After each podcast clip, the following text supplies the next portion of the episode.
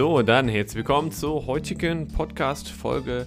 Ja, wer auf Instagram schon war, weiß, heute kommt leider noch nicht der Geheimgast. Ich weiß, ich habe es versprochen, aber manche Dinge ja, liegen nicht ganz in meiner Verantwortung, in meiner Hand. Ähm, wir haben zwar was, was fest ausgemacht, aber leider hat natürlich auch mit demjenigen, mit dem ich da quatschen möchte, auch einen, einen, vollen Terminkalender und manchmal kommen eben auch andere Dinge dazwischen. War jetzt eben so der Fall. Dementsprechend haben wir das Ganze verschoben auf nächste Woche.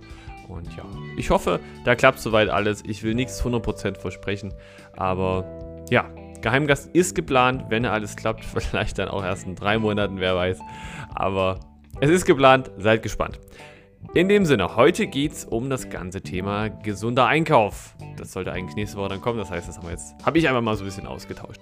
Gesunder Einkauf, ich mache ganz oft mit meinen Klienten gemeinsam Einkäufe um einfach ja, so die Irrtümer beim gesunden Einkaufen so ein bisschen durchzugehen, aber auch, wenn jemand eben noch nicht gesund einkauft, da einen gewissen Grundstein zu legen, weil auch da, auch, auch im Gemüse, auch in einer Gemüseabteilung gibt es Dinge zu beachten und genau, die möchte ich mit euch eben besprechen, nicht nur die Gemüseabteilung, wir gehen quasi einmal den kompletten Einkaufsladen durch. Vom ersten Regal bis zum letzten Regal versuche ich das im geistigen Auge mal durchzuleuchten. Und dann wünsche ich dir jetzt viel Spaß mit der Folge und für noch mehr Infos zum Thema Ernährung, Ernährungscoaching bei mir, kannst du wieder bis zum Schluss dranbleiben. Da hast du dann nochmal eine neue Info. Bis dahin.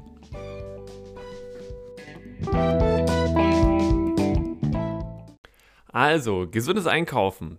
Natürlich, es geht darum, dass man vorrangig sich gesunde Lebensmittel einkauft, das stimmt, aber im gesunden Einkaufen geht es auch darum, in manchen, bei manchen Produkten die richtige Wahl zu treffen, weil wir finden natürlich im Supermarkt jetzt nicht immer die frischesten Sachen. Viele haben Verpackungen, manche haben keine Verpackung, Obst und Gemüse hat eine Verpackung, hat, es gibt Bio, es gibt äh, Bio-Bio-Ware und es macht bei manchen Produkten Sinn, bei manchen Produkten macht es gar nicht so viel Sinn, auf eine gewisse Bioqualität zu achten, weil das auch dann sehr schwierig einzuhalten ist. Und das möchte ich mit euch einmal so ein bisschen durchsprechen, euch dann Überblick geben, was ich so mit meinen Coaching-Klienten immer durchgehe und euch mal so ein bisschen einführen in die Thematik gesundes Einkaufen, was man da eben alles so beachten kann.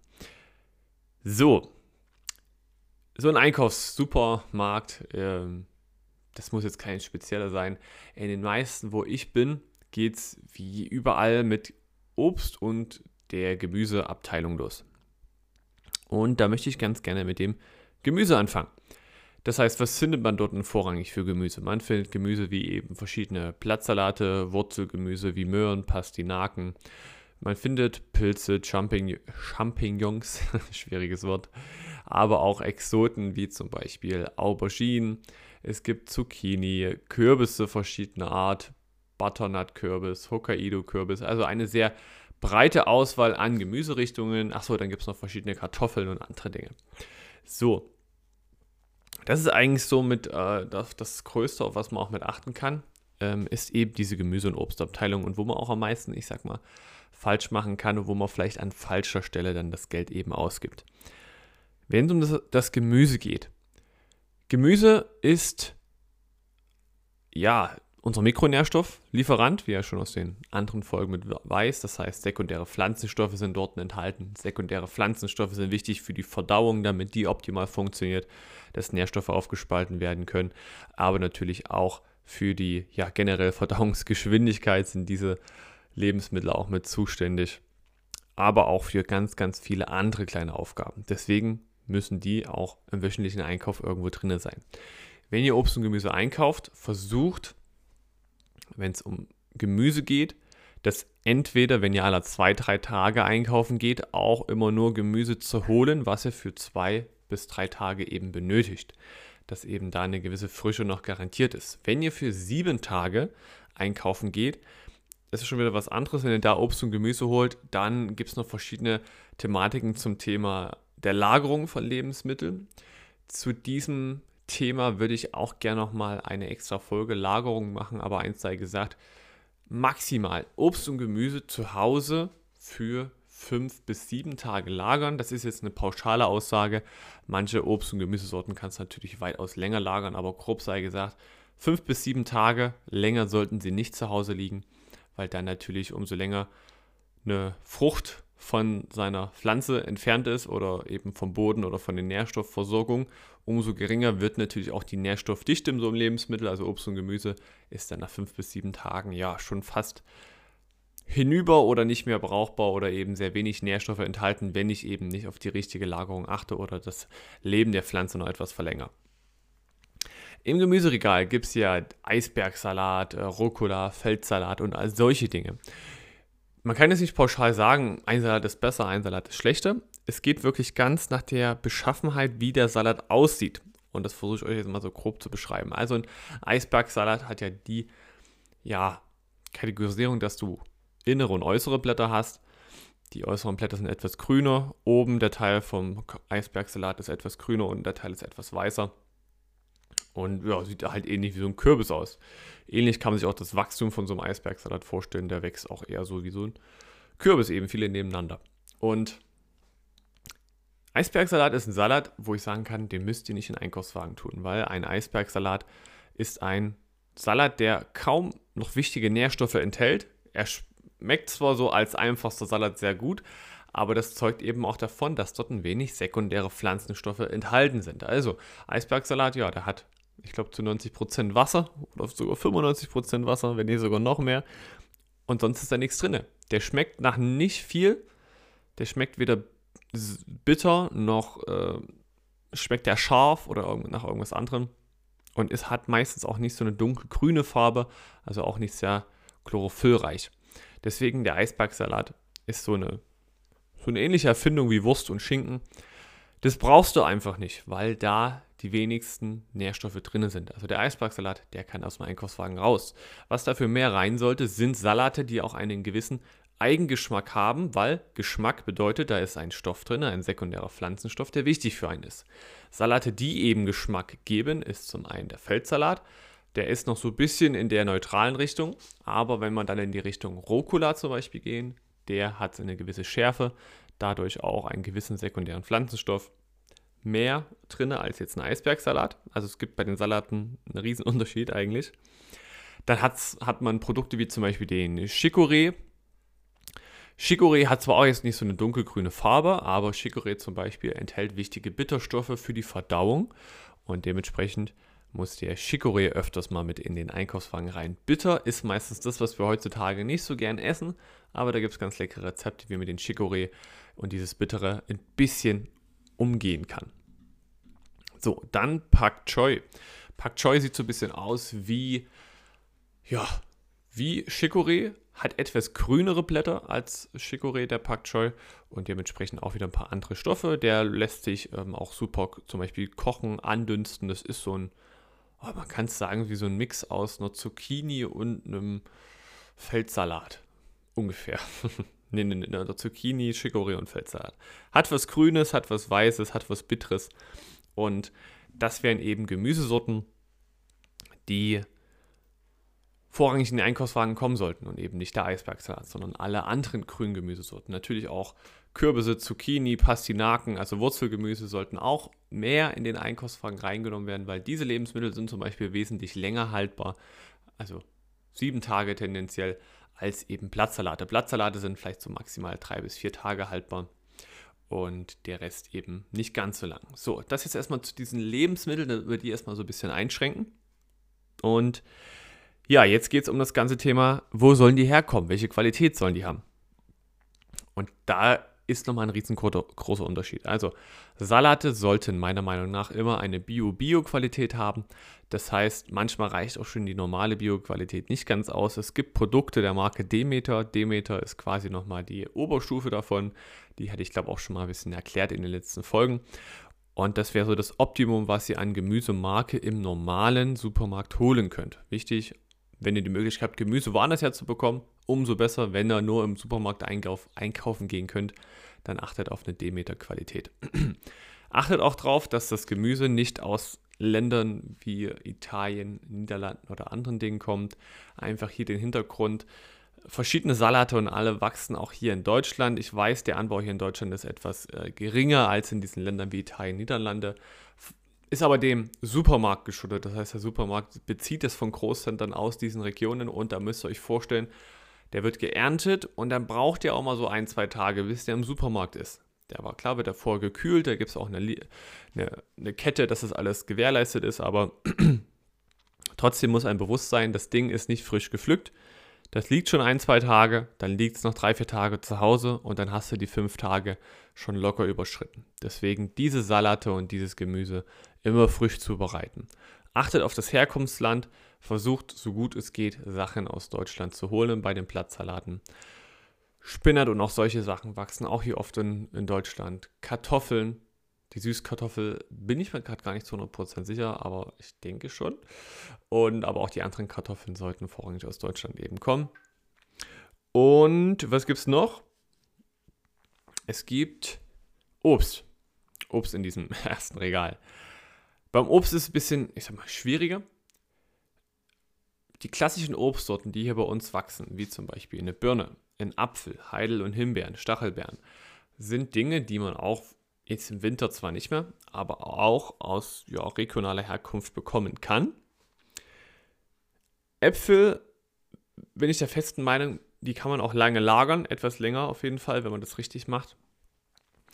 Und Äpfel müssen nicht aus Niederlanden oder aus anderen Land Ländern zu uns kommen, weil ja, die haben hier super Bedingungen, auch in Deutschland. Man kann die super lagern, deswegen müssen wir die nicht aus anderen Ländern holen. Und auch hier ist wichtig, wenn ich ein Lebensmittel von weit entfernt hole, verliert es immer mehr an Nährstoffen. Dementsprechend ist das Nährstoffprofil, was eigentlich immer ausgewiesen wird, meist ein anderes, wie es bei uns dann letztendlich im Laden liegt. Das ist jetzt gleich nochmal wichtig, wenn wir mit den über die Exoten sprechen. Ähm, Beeren Heidelbeeren, Himbeeren bin ich auf jeden Fall der feste Fan, Tiefkühlsachen zu holen in einer Bio-Qualität, weil ob am Ende die Beere verliert sehr schnell ihre Nährstoffe. Ähm, wenn die jetzt gepflückt wurde und dann eben zwei Tage im Supermarkt liegt, hat die auch schon eine Menge Nährstoffe verloren. Oder wenn man sie jetzt äh, pflückt und einfriert direkt, dann ist das natürlich auch ein gewisser Nährstoffverlust durchs Einfrieren, aber fast gleichzusetzen mit dem Verlust, die diese Pflanze hat, wenn ich sie eben zwei, drei Tage liegen lasse. Also da gibt es keinen Riesenunterschied und ich bin eher mehr der Fan, das in den großen Packungen zu holen, weil auch da das Preis-Leistungs-Verhältnis ein wesentlich besseres ist und auch ein anderes ist. Das heißt, da kosten 500 Gramm Himbeeren oder ein Kilo Himbeeren, kriegt man dafür unter 5 Euro und ansonsten kriegt man so eine kleine Schale Himbeeren, 100 Gramm, meistens für 2 bis 3 Euro. Also bei Beeren ruhig auf tiefgekühlte Sachen zurückgreifen. Alles andere, Gemüsesachen, versucht frisch zu holen. Auch einen Apfel und solche Sachen auch relativ frisch zu holen. Die Exoten. Ja, die haben ja alle meistens eine wunderwir wundersame Wirkung hintersprochen, sei es jetzt die Mango, die Banane, die Kiwi, Datteln, Feigen, äh, was gibt es noch? Die Drachenfrucht äh, und auch solche Sachen. Also man muss auch ehrlich sagen, die Orange und auch die Zitrone zählen dort mit rein in die Exoten. Sind eben ja exotische Früchte, die hier in Deutschland so nicht wachsen und eben aus anderen Ländern importiert werden müssen. Meistens aus den Bereichen ja auch Südamerika, also auch so ein bisschen über den Pazifik drüber muss das Ganze kommen. Und da ist ehrlich gesagt, wenn ich eine Mango vor Ort in äh, Südamerika, wenn ich das richtig erkläre, oder wenn ich jetzt eine Mango in Thailand esse, die dort wächst, dann hat die natürlich eine ganz andere Nährstoffzusammensetzung und eine viel bessere Nährstoffzusammensetzung. Also ich nehme die Mango von derselben Plantage, bloß eben esse direkt. Die reift am Baum, fällt ab und ich esse. Ist da fast das Doppelte an Nährstoffen drin, wie wenn ich das Ganze pflücke, unreif noch verpacke, dann für drei bis vier Tage nach Europa schiffe, das dann dort verteilt wird und dann in die Supermärkte geht und dann dort nochmal ein bis zwei Tage liegen bleibt, dann hat die Mango viel ihrer Nährstoffe verloren. Das heißt, die Exoten haben auf jeden Fall ein sehr gutes und sehr breites Nährstoffprofil, aber wenn sie hier bei uns ankommen, ist das schon meistens oft verloren. Und dann geben wir eine Menge Geld für solche exotischen Früchte aus, obwohl dann ein Apfel, wenn der jetzt, äh, wenn wir einen Apfel bei uns aus dem Garten nehmen würden und mit einer Mango vergleichen würden, dann wäre das Apfel Nährstoffprofil sogar etwas besser, weil aufgrund eben der Lieferung und des Transportes, auch beim Transport findet ja keine Sonneneinstrahlung statt und so weiter und so fort, dann ist das Produkt, was wir eben bei uns dann hier verzehren würden und was nur einen kurzen Transportweg hat, viel gesünder und viel besser für uns als eben ein Lebensmittel, was einen langen Transportweg hat. Das hat also rein gar nichts mit der Frucht zu tun, die hat daran überhaupt gar keine Schuld. Es ist nur der Transportweg, der eben diesen, dieses Dilemma verursacht, dass man eben weniger Nährstoffe drinne hat in, in dieser Frucht. So, Obst- und Gemüsetheke, das, die wäre dann soweit erstmal grob durch, dass ihr darauf mit achtet. Dann gibt es meistens äh, direkt neben der Obst- und Gemüsetheke noch so eine Ecke, wo die ganzen äh, Sachen Öle stehen. Olivenöle, Leinöle, Walnussöle, alles Mögliche. Und da bei den Ölen sei gesagt, auch hier Bioqualität versucht zu verfolgen. Die Bioqualität macht hier auch bei Ölen Sinn. Und also auch beim Obst macht eine Bioqualität in dem Sinne Sinn, ja.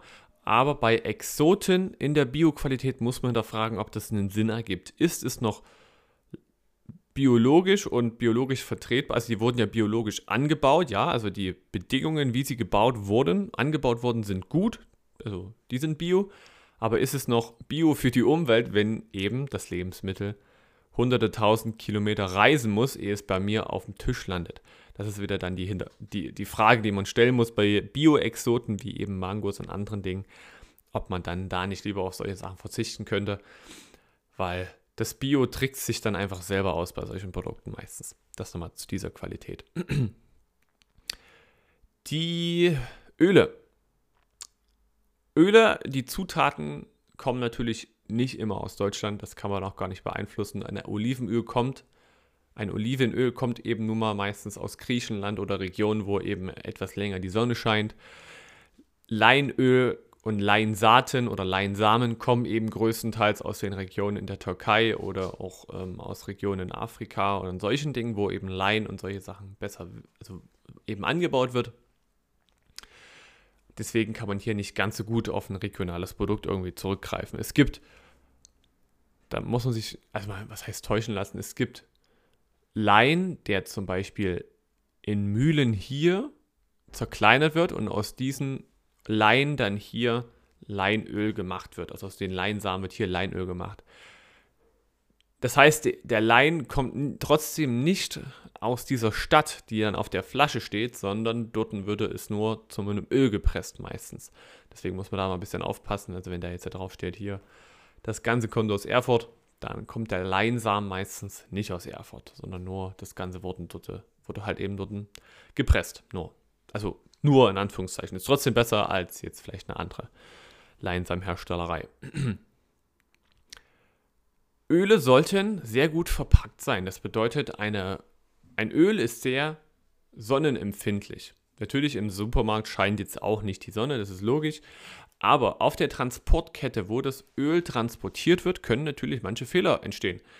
Wenn also die Palette mal draußen eine Viertelstunde in der Sonne auszusehen stehen gelassen wurde, weil das jemand vergessen hat im Lager gerade. Oder wenn der eine LKW eine Ladung abgeladen hat, der andere aber im Stau steht, Verspätung hat, der eine muss wieder weiter und dann wird die Palette eben auch mal ganz schnell irgendwo stehen geblieben. Die sind auch manchmal, also meistens ja lichtgeschützt verpackt, dass da wenig Fehler entstehen. Aber dann auch zu Hause stehen die Öle ja dann vielleicht an einem Platz, an einem Fenster, nicht immer im Dunkeln und so weiter und so fort. Und das ist zwar jetzt auch Krümelkackerei, wenn man es so nennen kann, aber Sonneneinstrahlung bereits schon nach 10, 15 Minuten verringert die Qualität von meinem Öl. Dementsprechend sollte man, wenn man Öl kauft, Flaschen nehmen, die so gut wie kein Licht durchlassen. Deswegen wirst du das auch immer im Ölen sehen, dass die Flaschen dunkel sind dass du eben jetzt nicht wie bei einem Wasser eine helle Flasche hast, sondern immer eine dunkle Flasche, eine braune, eine grüne. Von ähm, Ölen aus Plastepackungen würde ich generell komplett abraten, weil das zum ersten den Geschmack zunichte macht und eben das Plaste auch nicht gut unbedingt für uns ist. Wenn Öle, hochwertige Öle, die dürfen dann auch ruhig mal 5 bis 6 Euro kosten. Das ist okay, manchmal auch mehr, je nachdem, wie viel Liter man sich eben holt. Und eben es gibt Öle in einer Dosenverpackung. Das heißt, sie sind nicht wie in einer Dose, wie jetzt Kidneybohnen, sondern die sind eben in einer Dose verpackt. habe ich hier eine Marke bei mir gefunden, die das immer so macht. Die hole ich mir dann auch immer fest immer. Oder Glasflaschen, die sehr, sehr dunkel sind, wo kaum Licht durchkommt, vor allen Dingen braune Flaschen. Und darauf solltet ihr achten, dann auch beim Einkaufen. Welche Öle man holt, Erdnussöl zum Anbraten, Erdnuss- und Sesamöl kann man beide sehr gut zum Fleischanbraten nehmen, zum sehr hohen Erhitzen. Olivenöl als Dressing, sehr antioxidantienreich, pflanzliche Öle, sehr, sehr lecker. Und dann gibt es auch noch, ja, Exotenöle, Walnussöl, Kürbiskernöl, Leinöl, das sind alles auch eher Dressings, die man sich ans Müsli machen kann, aber jetzt nicht zum Erhitzen nehmen sollte. Probiert alle Öle mal aus. Es gibt auch Öle mit Chili versetzt, aber ganz, ganz wichtig, zum Anbraten sind diese Exoten, also vor allem meistens die, die so in kleinen Flaschen sind, nicht geeignet, weil beim Anbraten machst du den Geschmack immer zunichte von so einem Exotenöl, weil die eben nicht so hitzebeständig sind. Und die machen nur Sinn, wenn man sie quasi klein dosiert zum Essen dazu nimmt. So, von der Gemüsetheke und der Obsttheke geht es dann, was kommt da meistens? So, achso, Brot und so Ramstinger, also Ramstinger, äh, Brot, Nudeln, Getreideprodukte und auch solche Dinge. Beim Brot sei gesagt, achtet drauf, dass ähm, ein Brot, also ich bin der Fan, wenn man sich Brot holt, da muss, müssen immer irgendwelche Samen, Leinsamen oder irgendwas, irgendwelche Kerne drin sein, irgendwelche gesunden Fette und eben nicht nur Weizenprodukte oder Dinkel oder Rocken. Also immer ein Mix aus solchen Produkten mit ein paar Nüssen, Leinsamen, was auch immer. Glutenfreie Brot und andere Dinge sind Dinge, die man nicht unbedingt braucht, wenn man jetzt nicht speziell sich glutenfrei ernähren muss. Ähm, wenn man glutenfrei sich ernährt, gibt es schönere Varianten als fertig gekaufte glutenfreie Produkte, weil dort sind meistens die ungesättigten Fettsäuren etwas höher. Warum das nicht so gut ist, erkläre ich euch gleich. Und dementsprechend wird was anderes zugesetzt, was für deine Gesundheit auch nicht optimal ist. Gluten wird rausgenommen, was anderes wird reingetan und naja, so ist es eben. Ähm, Brote bin ich der Fan von Pumpernickel, was ich meistens hole. Pumpernickel hält sich geöffnet zwei bis drei Tage, länger nicht. Dementsprechend kann man auch sagen, okay, also Pumpernickel ist auch generell immer ein Sauerteigbrot, das heißt, das wurde länger gegoren, das wird über Nacht gebacken bei niedrigen Temperaturen, also maximal 100 Grad. Das wird also bis zu 24 Stunden, glaube ich, also nicht gebacken, sondern in Wasserdampf gemacht. Dementsprechend hast du in diesem Brot auch mehr Nährstoffe als jetzt eben in einem Brötchen oder Brot, was bei 200 Grad mal zwei Stunden im Ofen lag. Oder wie lange man das backt, da habe ich jetzt keine Ahnung. Und das wäre viel besser für die Gesundheit und auch für die Nährstoffdichte. So, dann vom Brot, äh, also das Nudelregal. Ähm, Nudelregal, schaut, dass ihr ab und zu oder öfters mal in der Woche, also nicht so oft Nudeln esst, weil die Nudeln an sich schlecht zu kauen sind, die etwas von den Darm belasten dadurch. Ne? Also ungekaute Nahrungsreste belasten den Darm und Nudeln sind eben schwer zu kauen. Kannst ja mal probieren, eine Nudel 30 Mal zu kauen. Das wird, wird schon sehr sportlich auf jeden Fall. Und es gibt so Varianten wie Linsennudeln oder aus Pseudogetreide wie zum Beispiel Hirsenudeln, Hartweizengrießnudeln. All solche Dinge, die ruhig auch mal in der Woche integrieren, weil dann hat man auch nochmal eine gesunde ja, ähm, Proteinquelle. Also man hat dann nicht nur bei Linsennudeln, die spenden eben nicht nur Kohlenhydrate, sondern die spenden, spenden auch eine gewisse Eiweißmenge, was auch wieder positiv auf jeden Fall ist. So, welche Lebensmittel gibt es noch? Fertigprodukte. Ähm, Fertigprodukte wie zum Beispiel Kekse und solche Dinge. Ich sag mal so, es ist okay, wenn man sich ab und zu mal Kekse holt. Wenn man sich auch gesunde Kekse holt, ist auch okay. Gesunde Kekse bedeuten aber auch ein sehr geringer Zuckeranteil. Kakao und solche Dinge sind etwas mehr drin und achtet hinten drauf auf den Anteil der ungesättigten Fettsäuren. Hier vor allen Dingen so ein bisschen auf Sonnenblumenöl drauf achten.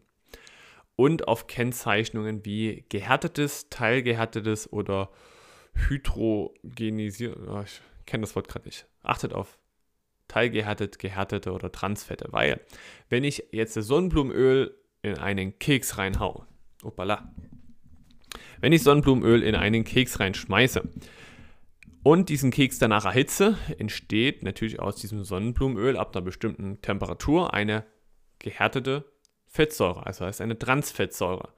Das weißt du schon aus der Thematik Fette, dass die eben nicht so gut sind für uns. Das heißt, Transfette lassen, sich sehr schlecht abbauen im Körper, verbleiben im Blutkreislauf und sind eben nicht gut für uns. Genau, weil dann, wenn die erhitzt werden, nicht so gut. Auch bei anderen Produkten schaut das, wenn pflanzliche Öle wie Sonnenblumenöl oder solche Dinge zugesetzt sind. Ja, es muss nicht eben unbedingt sein. Es gibt auch Produkte, wo keine Öle oder Sonnenblumenöle zugesetzt sind. Bei den Fertigprodukten. So, dann, welche Regale gibt es noch, die wichtig sind? Natürlich beim äh, Fleisch, da können wir uns jetzt auch lange drüber unterhalten. Ich bin der Meinung, man kriegt in einem normalen Standard-Supermarkt nicht die Fleischqualität, die wir brauchen und die einfach gut für uns ist. Es geht einfach in dieser Masse nicht, dass man eine. Also, ihr könnt ja gerne mal drauf gucken. Es gibt die Kennzeichnung Stallhaltung 1 bis 5. Äh, Haltungsform 1 bis 5. 5 wäre sehr gut, 1 ist schlecht, ethnisch schlecht, gesundheitlich schlecht, schlecht, schlecht. Und die 1 findet man ungefähr zu 80 Prozent in den im Supermarkt. Das heißt, es gibt kaum eine Qualität, die über 1 oder 2 hinweggeht im Supermarkt. Das heißt, das ist das breite Produkt. Manche Produkte sind nicht damit gekennzeichnet. Das heißt zum Beispiel ein Produkt wie eine, ich glaube, Produkte wie Roster oder andere Dinge, das heißt, die etwas verarbeitet wurden, wo Pfeffer, Salz und Gewürze ran gemacht werden, zählen nicht mehr als direktes Tierprodukt manchmal und deswegen wird da die Stallhaltungsform nicht immer draufgeschrieben. Also du hast bei Produkten wie Steak, Rinderhack, also auch bei Rinderhack steht es manchmal nicht drauf, was auch wieder irgendwie, finde ich, zwiespältig ist. Aber bei Hühnerschenkeln steht es drauf, bei Rindersteaks steht es drauf, bei Rinderhack steht es manchmal nicht drauf, aber auch bei äh, Sachen wie Rostern oder verarbeiteten Grillsachen steht es auch nicht drauf, welche Haltungsform das Ganze war oder ist. Und deswegen, das ist das große Problem mit Fleisch, was ich im Supermarkt habe. 80% sind Stallhaltung 1. Ihr könnt auch mal drauf achten und so ein bisschen, ja, drauf gucken. Rind, also Rindersteaks, gibt es meistens nur in Stallhaltungsform 1. Hühnerbrust und Hühner andere Dinge gibt es öfters auch mal in Stallhaltungsform 2. Also es gibt Stallhaltung 1 und Stallhaltung Plus. Stallhaltung Plus heißt einfach, die haben etwas mehr Platz in ihrem Stall. Ist trotzdem noch drin, haben trotzdem kein Licht, keine Sonne und kein irgendwas. Und das, das Lustige ist eben, beim Huhn ist es möglich, Stallhaltung Plus zu machen, weil man dann einfach Käfige etwas größer machen muss. Beim Rind ist es etwas schwieriger. Und deswegen gibt es öfters Stallhaltung 2 bei dem Huhn als Stallhaltung 2 bei dem Rind zum Beispiel. Stallhaltung 3, 4 oder 5 gibt es in manchen Läden. Natürlich bezahlt man dann auch den regulären Preis, den man eben für Fleisch bezahlt. Das heißt, das Kilo beim Rind geht dann ab 23 Euro los und das Kilo beim äh, Geflügel geht dann so vielleicht bei 15 Euro los. Also eben der angemessene Preis. Aber dadurch, dass das die wenigsten sich im Supermarkt holen, weil der Kunde, der in den Supermarkt geht, holt meistens nicht dieses Fleisch. Dementsprechend richtet der Einkauf auch sein Angebot danach. Niemand fragt nach teurem Fleisch im Supermarkt, weil das die falsche Position für dieses Fleisch ist. Niemand, niemand erwartet, dass quasi ein sehr gute und eine hohe Qualität sich in einem Laden, also einem Supermarkt zu holen. Das erwartet keiner. Dementsprechend wird es auch nicht so angeboten und auch nicht so angepriesen. Und dann wird eben nur das angeboten, was sonst immer alle holen. Stallhaltung 1 findet man eben dann ausschließlich im Supermarkt. Also im Prinzip, der Supermarkt ist nicht immer der Bösewicht. Der legt nur das hin, was nachgefragt wird. So ist es nun mal. Und auch was die Wursttheke angeht, auch was der, ähm, was so ein bisschen, was auch ein bisschen kritisch ist, in Fleischer im Supermarkt neben der Fleischertheke, weil es symbolisiert ja, okay, das ist ein Fleischer, der schlachtet selber und da kriege ich eine bessere Qualität. Aber das ist es meins mal letztens leider nicht. Ich habe öfter schon mal nachgefragt. Das Fleisch, was in der Theke drinnen liegt beim Fleischer, ist genau dasselbe Fleisch, was auch rechts daneben abgepackt liegt. Das heißt, da gibt es meistens keinen Unterschied. Also das abgepackte Fleisch, was dann aus Italien kommt oder aus Stallhaltung 1, liegt genauso in der Fleischertheke drin, bloß dass da eben nicht mehr dran steht, welche Stallhaltungsform das Ganze ist. Also man kauft im Supermarkt, egal ob du es vom Fleischer holst oder nicht, es ist keine super Qualität, weil das sind alles dieselben Produkte, so hart wie das auch klingt. Dementsprechend auch Schinken, Lachs, einfach nicht, also ich persönlich sage, man kann dadurch tut seinem Körper auch keinen Gefallen durch diese Qualität. Und man sollte, wenn, sich Möglichkeiten suchen, dieses Fleisch direkt irgendwo zu beziehen vom Bauern. wo auch immer, übers Internet, über bessere Anbieter und und und. Darüber habe ich, glaube ich, auch schon mal eine Folge gemacht. Nee, habe ich, glaube ich, noch nicht. Aber regionales Essen, regionale Kost und veganes und vegetarisches, darüber haben wir auch schon mal gesprochen. Die andere Kehrseite, vegane und vegetarische Produkte in Supermärkten, sind die jetzt besser als die Fleischprodukte? Hm, nicht unbedingt. Ethnisch besser? Ja, auf jeden Fall. Musste für ein Tier sterben? Nein, alles gut. Also ethnisch sind diese Produkte wesentlich besser. Umwelttechnisch lässt sich wieder darüber streiten, aber ethnisch gesehen sind diese Produkte besser. Gesundheitlich, und wenn es um gesunden Einkauf geht und wenn man ein bisschen darauf achten möchte, muss man auch darauf achten, dass der Einkauf jetzt ja nicht mit vielen Ersatzprodukten, wo drauf steht vegetarisch oder vegan ist. Das ist für die Gesundheit selber nicht unbedingt von Vorteil, weil diese Produkte meistens eben angereichert sind wieder mit Transfettsäuren durch pflanzliche Öle, die erhitzt wurden und aber auch mit einer ganzen Menge komprimierten Weizen, Mais und anderen Dingen, was eben in einer hohen Dosis, was man dann nicht so mitbekommt in einem komprimierten Lebensmittel, auch nicht förderlich für unsere Gesundheit ist. Wenn man sich einmal die Woche so einen Aufschnitt holt, hier vegetarische Salami, mein Gott, stirbt keiner von.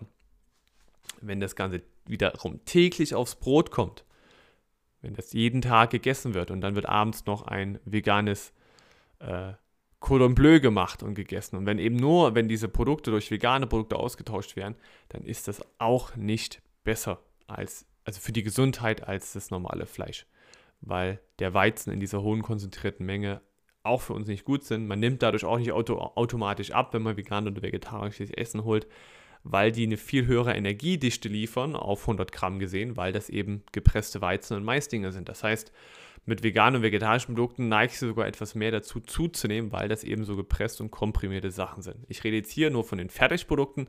Ich rede nicht von der klassischen veganen Ernährung, wo man Pflanzen, Hülsenfrüchte und unverarbeitetes Gemüse isst die sorgt nicht dafür, dass man zunimmt. Aber solche Produkte, die als vegan gekennzeichnet sind, sorgen auch dafür.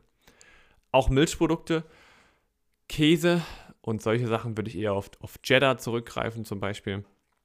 Etwas bröckliger Käse, nicht so viel Weichmacher drin wie in so einem klassischen Schnittkäse. Aber auch da eine gute Bioqualität oder auch gute Milchprodukte lassen sich im Supermarkt kaum holen. Also Milchprodukte, die zum Beispiel nicht homogenisiert sind sondern nur pasteurisiert, also nur erhitzt, findet man kaum. Auch die beste Frischmilch, die dort steht, ist meistens immer homogenisiert und somit ist auch das Milch, Milch und Fleisch sind das beides Produkte, die ich persönlich nicht mehr aus Supermärkten hole und die man auch nicht unbedingt dort herholen sollte, weil es keinen Vorteil für die Gesundheit hat und das Geld man wirklich anders investieren sollte in Lebensmittel, die ich am Anfang genannt habe, in in gutes Gemüse, in, in, in eine ausreichend super Qualität und dann eben auch in Fleisch von außerhalb vom Supermarkt, weil da kann man mit einer viel geringeren Menge für seinen Körper viel, viel wichtigere Dinge tun. So, das ist so die Milch-Käsetheke. Also das heißt, die sollte man so ein bisschen meiden. Sachen wie jetzt mal die Woche ein Frischkäse zum Sonntag und so weiter, alles gut. Aber ja, das ist eher ein bisschen kompliziert. So, dann gibt es noch die Wasser- und Trinkregale. Ja, am Bier vorbeigehen. Softdrinks und solche Dinge auch.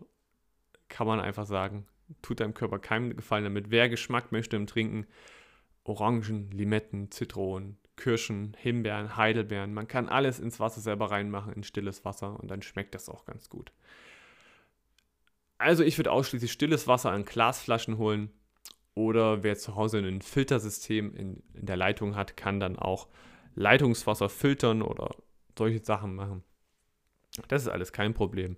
Aber ich würde Wasser ausschließlich stilles in der Glasflasche holen, aus einer Quelle, die einen relativ guten Mineralgehalt aufweist. Das heißt, es gibt Quellen, die sind sehr. Also ich kann jetzt hier leider nicht über Marken sprechen äh, in, in diesem Format. Deswegen kann ich ja jetzt nicht sagen, die Marke hat viel, die Marke hat wenig. Wichtig ist darauf zu achten, nicht nur auf Kalt, also das auch Wasser liefert uns auch Kalzium, Magnesium, Phosphor, Selen, Zink und viele andere kleine Mikronährstoffe. Und wenn ihr mal hinten drauf schaut, guckt, dass es ein breites Mikronährstoffprofil auch im Wasser ist, weil das trinken wir auch jeden Tag und dann ist es auch gut für uns. So, ich habe schon gesehen, ich habe hier wieder bald eine halbe Stunde überzogen, dann insgesamt. Dementsprechend würde ich hier mal einen ganz kurzen Cut machen und ich habe für dich jetzt noch ein paar Infos zum Thema Einkauf, gesunden Einkauf im Outro, wie du darüber vielleicht noch mehr machen kannst, mehr erfahren kannst. Und dann hören wir uns gleich im Outro. Bis gleich.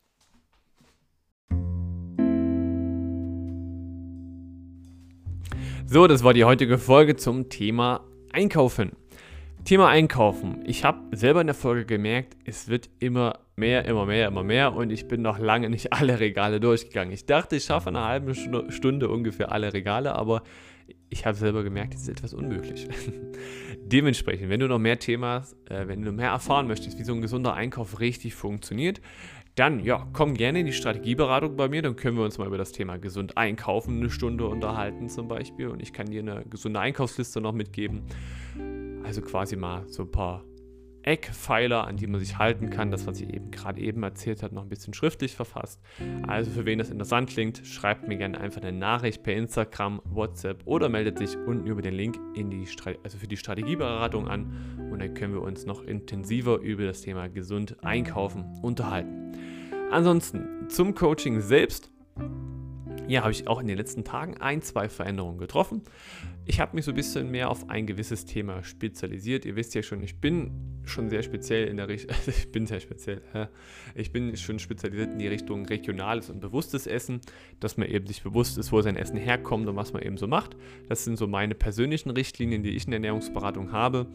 Aber so ein bisschen die Leute, um die ich mich etwas mehr kümmern möchte, sind eben, ich sag mal, Mütter und Väter, die ein bisschen Alltagsstress haben. Das heißt, wo man vielleicht noch ein, zwei Kinder zu Hause hat, wo man ganz, wo man auf Arbeit ist natürlich, also wo man auch berufstätig ist, acht bis zehn Stunden arbeitet am Tag, dann auch einkaufen gehen muss, sich um seine eigene Gesundheit vielleicht etwas Schwierigkeiten hat, sich um seine eigene Gesundheit etwas zu kümmern. Genau für die Leute versuche ich so ein bisschen spezieller jetzt etwas zu machen. Ich habe einfach gemerkt, okay, die, die, die letzten acht Monate in der Selbstständigkeit hatte ich vor allem natürlich schon viele Leute so im Coaching und kann dadurch schon sehr viel ja, Sachen berichten dazu und eben auch Sachen mitgeben in der Ernährung, wie vieles eben leichter geht. Auch mit einem stressigen Beruf, mit Kindern zu Hause und eben, wenn man sagt, ich möchte auch was für meine Gesundheit mal wieder tun. Also, wenn du jemand bist, der sagt, Mensch, ja, Mutter, Vater, dann bist viel beruflich unterwegs und möchtest etwas für deine Gesundheit tun, dann schreib mir gerne, weil ich hätte vielleicht genau für dich eine passende Lösung, wenn es um Thema Ernährung, Fitness und so weiter geht. In dem Sinne wünsche ich euch allen auch trotzdem ein, ja, achso, und ganz wichtig, das ist meine Coaching Zielgruppe, will ich es jetzt mal nennen. Das heißt, darauf ist mein Coaching jetzt etwas mehr auch ausgelegt. Der Podcast bleibt natürlich auch weiter hier so in diesem Format, dass wir über alles zum Thema Ernährung sprechen. Und natürlich auch der Sport kommt nicht zu kurz hier im Podca Podcast. Und wir werden auch weiter über ähm, CrossFit, über die Ernährung dort sprechen. Also alles Mögliche kommt hier trotzdem noch dran im Ernährungstalk. So, schönes Wochenende. Ich hoffe, dir hat die Folge gefallen und ich hoffe, wir hören uns dann irgendwann in der Strategieberatung und unterhalten uns mal 60 Minuten über das Thema Ernährung. In dem Sinne, alles, alles Gute und wir hören uns nächste Woche dann vielleicht hoffentlich mal sehen mit dem Geheimgast. Bis dahin.